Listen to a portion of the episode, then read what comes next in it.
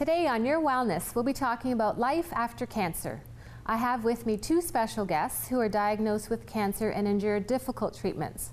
However, they are now cancer free. Although their personal cancer journeys are different, they both have made significant changes to their lifestyles to maintain their wellness in similar ways. We will also hear how preventative screening might offer a better chance at an early diagnosis, which could result in a positive outcome. All that and more coming up on Your Wellness. Hi,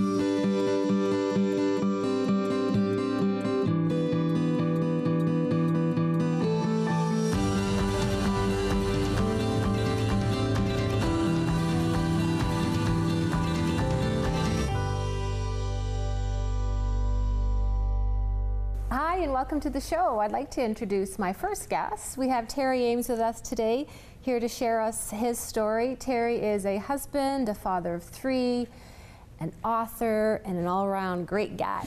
Can you share with us your cancer journey? It's it may be unique to some, but maybe it's similar to others, and it's very inspiring. So, Yeah, well, uh, so this year we actually celebrated uh, uh, in July was six years cancer free. Fantastic. And uh, you know, so we uh, I was actually diagnosed in uh, 2007. Uh, I was diagnosed with the uh, non-Hodgkin's lymphoma, Mm-hmm. which actually is a very curable cancer, and and uh, so we went through chemo and uh, radiation, and um, it just ended up um, it being I ended up being in the lower percentile, you know, of, of, of the cancer, and so we had a hard time curing it. So after uh, about a year and a half of, of doing treatment, um, uh, we uh, you know basically said you know you're you know you're in- incurable, and then you know then at a certain point they uh, uh, deemed me uh, terminal actually, and and uh, so it was at that point that we we really started uh, uh, researching.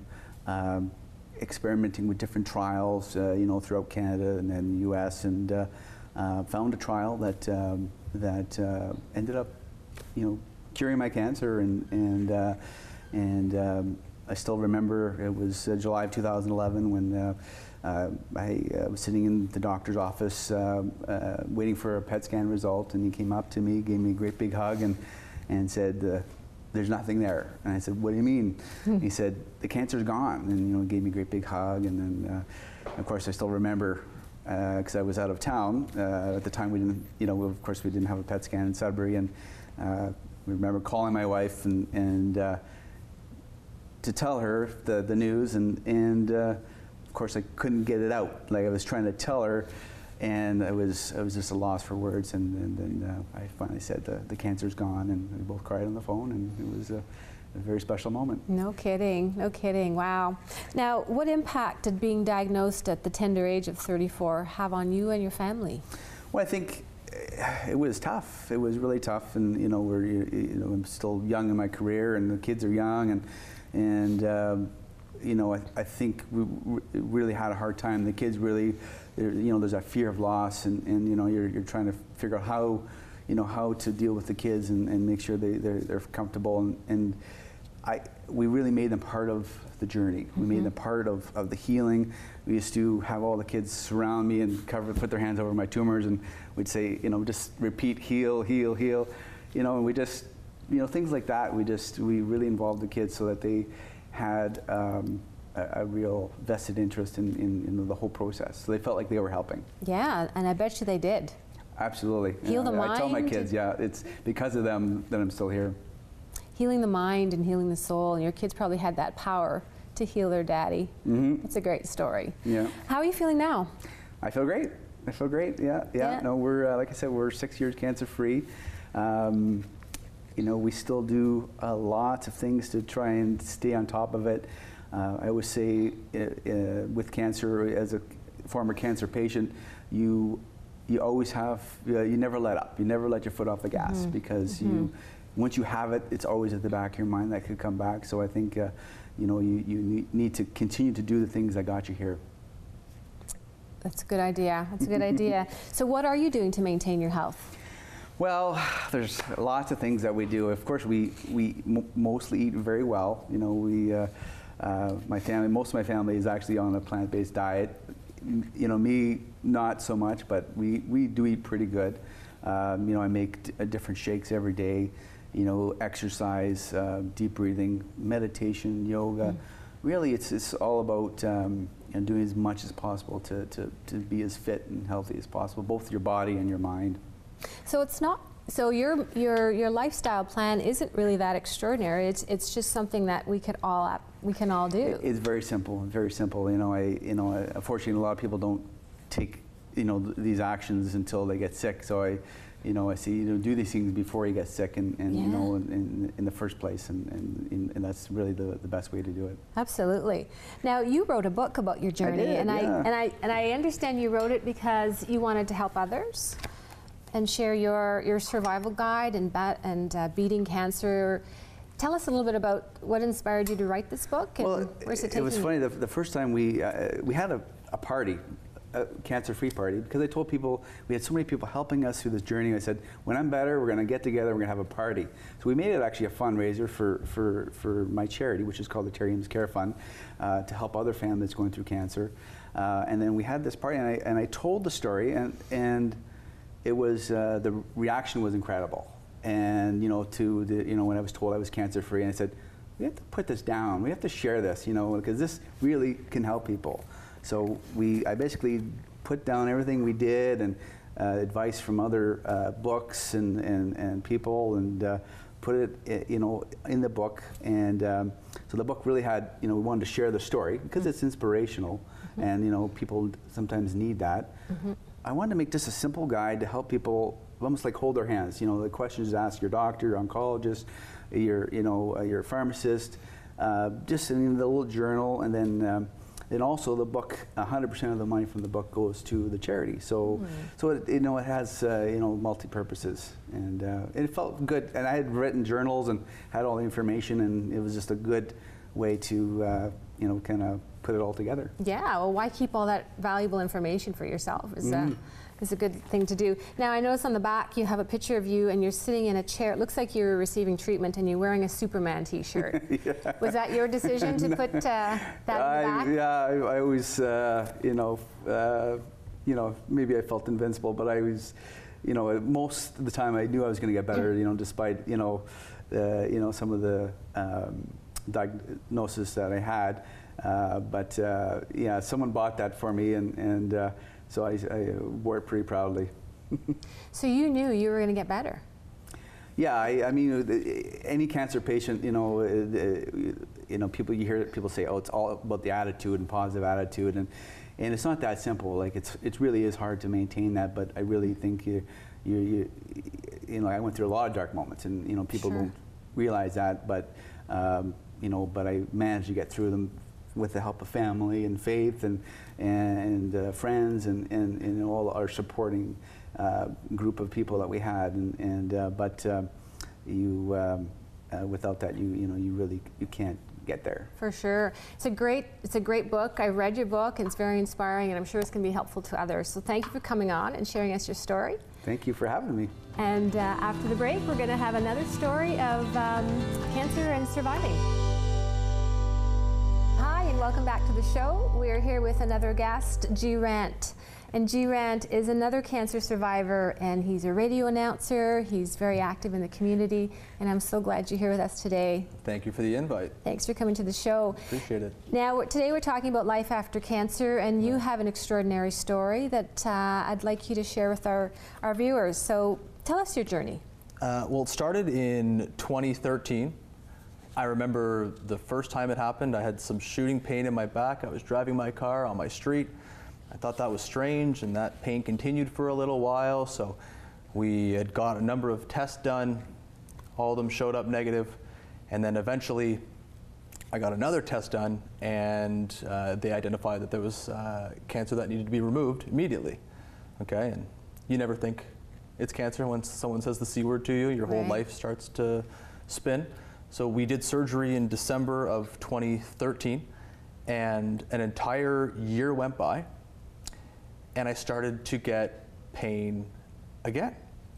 Now, fortunately for me, I had a, a really great doctor who um, very quickly identified that this was a problem because the pain was in a different spot than the previous year.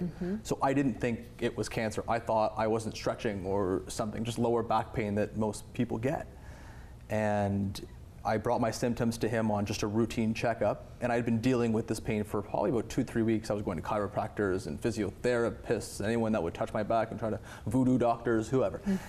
And it was uh, this doctor at the cancer center for just again a regular checkup that right away, the second I told him my symptoms, looked at me funny. I knew something was up, and he sent me for tests later that night. And sure enough, the next day uh, we find out that it's returned. Okay, so what now? Right? Surgery again, you know, that was a quick process. And he says, no, you're going to have to go through chemotherapy. And all I can think of is, I'm going to have to shave my head. And that's, uh, and that's really when the journey did begin, was 2014, because it wasn't just about you know me anymore. It affects a number of people around you, right? My wife first and foremost, and then uh, my work. My co-host would obviously be affected. Everyone around us. Again, we're also very active in the community, so it's uh, it was a big bomb to drop on a lot of people. And initially, I didn't even want to tell people. So what we did was we brought all the staff into a room, uh, and we had asked. We t- I, I told them what was happening. And I asked them for privacy. I said, if people ask where I am, that I have back pain, which wasn't a lie. No. It's a fib, right? So issue. I'm taking some time to deal with some health issues, Sure. and it was back pain if people really want to get specific. And I was off air for three months. We, you know, spent a lot of time at the cancer center. I tried to lay as low as possible. Mm-hmm. That's the one benefit of radio is that most people don't know what you look like. So that was good. Um, after three months, tried to recover as best I can, came back on the air, and my doctor was, you know, you did it, we did some initial testing, you're good. Awesome. So I forget the timeline, but maybe a month goes by, and I get back pain again, and it's the same pain. So I go into him, and I tell him, I have that pain. And he goes, You don't have that pain. He's like, It's in your head. I'm telling you, it's not in my head, it's back. So we do testing. I actually demanded testing, which is something really big for anyone in the healthcare system, is to try and take control of your own health while working within the system. So I, I had demanded that we get tested again. And sure enough, I get the phone call the next day. Yeah, you're right. It's back. Yeah, I know I'm right. I can feel it. So I have another meeting, interview, and now we're going to do radiation. I was fortunate because I was able to continue to work during radiation. So I'd finish up my shift, get off the air, and then head to the cancer center. Um, radiation was a walk in the park for me personally compared to chemotherapy. That takes a lot out of you. And they do radiation. Once again, it finishes up when we get tested, and you're good again. Great. And I believe it was a three month follow up. I feel great at this point. No more pain. I think life's getting back on track. And we do another three month follow up. Okay, the cancer's back. This time it's in your liver. So this is called metastasizing, right? When it jumps from spot to spot. I'm thinking liver, like I, I, I don't, I feel amazing. Well, there's something in your liver, and we're quite confident. So they um, do a biopsy, which is where they go in and try to take a little piece of it. Um, and it's a, it's a very risky area to do that, but they did it uh, regardless. Um, they confirmed they were quite confident that it was cancer. So what do we do now? Chemotherapy again, which is a nightmare. Well, actually, we're going to do something a little different. We're going to do a double stem cell transplant, which is, I mean, even hearing that from someone that, you know, it sounds really hardcore It does. and it is. So I was, you know, had to uh, be really honest with our viewers, which was uh, very difficult. We broke down on air a number of times trying to uh, let just. A lot of our viewers they, they listen to us all the time, and it's and it's like a family. And I, I thought that after the first round of chemo and all that, I was going to be good, so I didn't have to tell them anything, right? And I could just kind of continue on with my life. But this time we had to. Um, really explain what was happening and what's going to continue to happen in the future because I was off for a year. Now I remember, I remember that day because I'm a listener as well, and I remember that day, and I remember feeling and hearing the um, the pain in your voice, Right. and uh, it really it really came through. But there there is a good part of the story. I want I want to get to it because what is your prognosis now, and I want to know how you're staying healthy. So the, the double stem cell transplant was a, a complete success as of right now. I, I just passed the one year mark in uh, June, so you know six months past that right now, and um, I feel amazing. And I, I've done a lot of things that I, I basically changed my lifestyle totally. So on top of being physically active, um, there's the nutritional factor as well. Um, you know, we I- I've cut out refined sugars. Um, again, the physical activity I can't stress enough, and I've tried to become a little bit more spiritual, um, as uh, your previous guest mentioned. You know, meditating and, and yoga are very big parts of my life now. And I believe it really helps. I can't, you know, none of us can, can predict, um, you know, what causes cancer, how to keep cancer away, right? Everything you read, will, it suggests, you know, this, you know, we suggest, you know, this may cause this, this may cause this, but what we do know is what causes heart disease, you know, what causes diabetes, and I'm hell bent on not getting sick again in any capacity.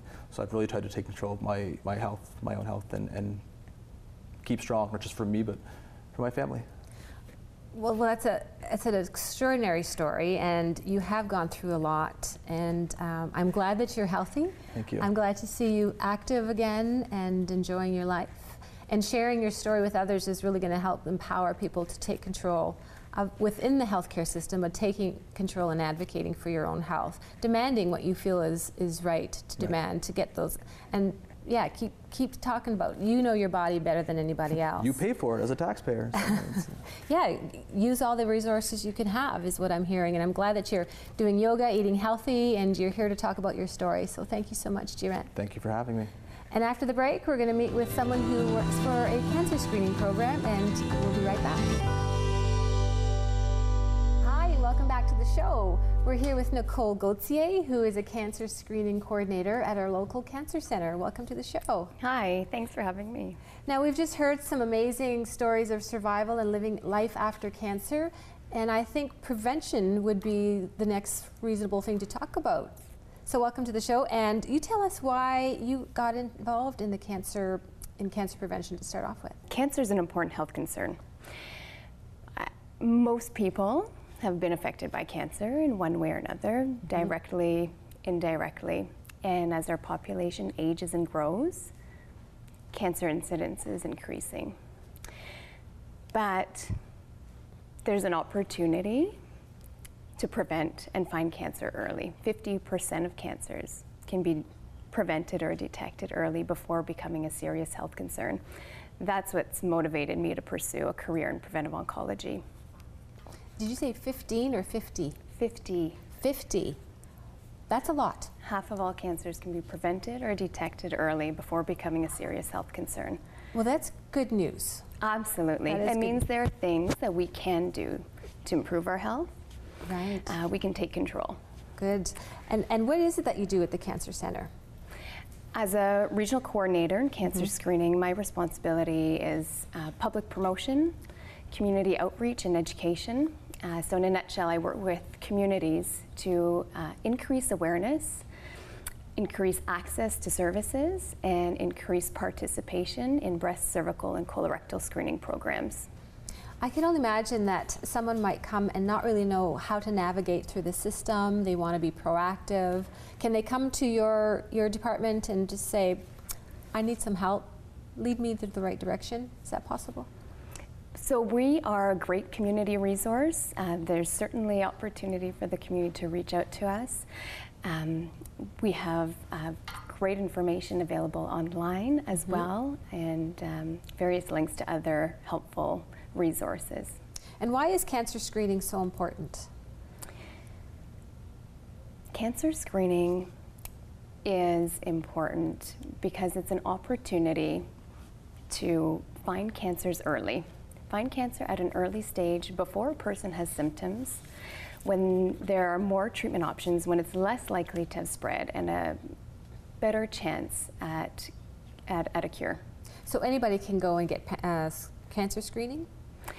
So there are different guidelines for cancer screening um, for the various programs and across different provinces. What we encourage individuals to do is to talk to their healthcare provider about um, their personal history, mm-hmm. uh, their family medical history, and to determine when's the best time for them to start screening with which test and at which interval. Are there more people? Are there people that are more at risk of developing certain cancers based on family history, or there's some people are considered to be at higher risk of developing certain types of cancer as a result of personal risk factors like family history. Mm-hmm. So that's why it's important to talk to a healthcare provider about your personal circumstances um, and have them help to guide you through appropriate screening programs.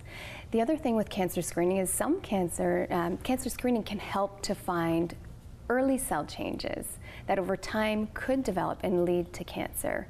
So, through certain types of cancer screening, you can actually find these early cell changes, and if identified and treated, you can. Uh, for some types of cancers, prevent cancer from developing altogether. Oh, that sounds like good news. Now, what kind of um, testing do they do you do to get these results? For breast cancer, the screening modality would be mammography, mm-hmm. is our best defense. Uh, cervical screening is the pap test. And colorectal cancer screening, depending uh, if you're considered to be average risk or increased risk, would be a fecal occult blood test, mm-hmm. um, which is a take home stool test, or colonoscopy. Now, is there a certain age range where maybe some people should be more alert and saying, okay, I think I've hit a milestone, I should go and perhaps get some screening done? In the province of Ontario, breast screening is encouraged for women who are considered to be at average risk uh, between the ages of 50 and 74.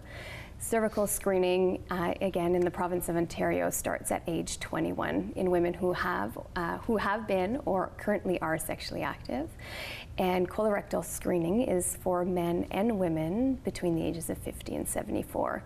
For individuals who are at increased risk, so have a family history of colorectal cancer, so would be a parent, a sibling, or a child who had had a previous diagnosis, the recommendation is that they start uh, screening with a colonoscopy at the age of 50 or 10 years prior to the age of their relative who was previously diagnosed. So, as an example, if um, a father was diagnosed with colorectal cancer at the age of 55, then you would start screening with colonoscopy at age 45.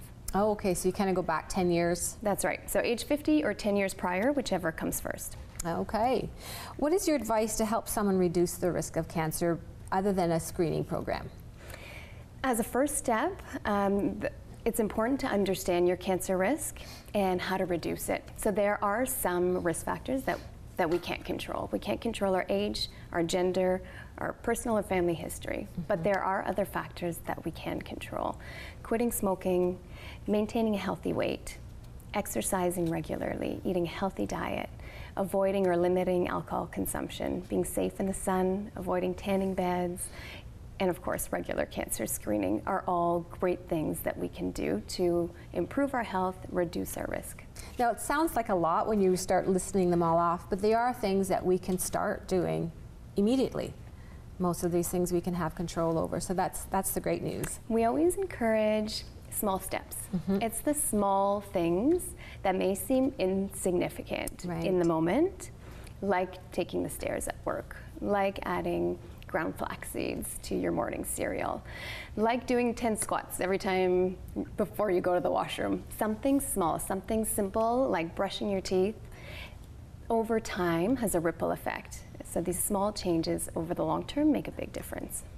Well, we've heard some stories of living with cancer, going through cancer treatments, and they sound very difficult on the body, very hard to recover, and sometimes they have side effects. So I think it would be a lot um, a lot easier to eat some vegetables and maybe exercise a little bit if it's really going to have that big of an impact. Yeah, we can't predict who uh, will or who will not get diagnosed with cancer. It's certainly worth a try. But what we can do is focus on making small, healthy lifestyle changes to reduce our risk, not only of certain types of cancer, but other chronic diseases like heart disease, right. stroke, diabetes, right.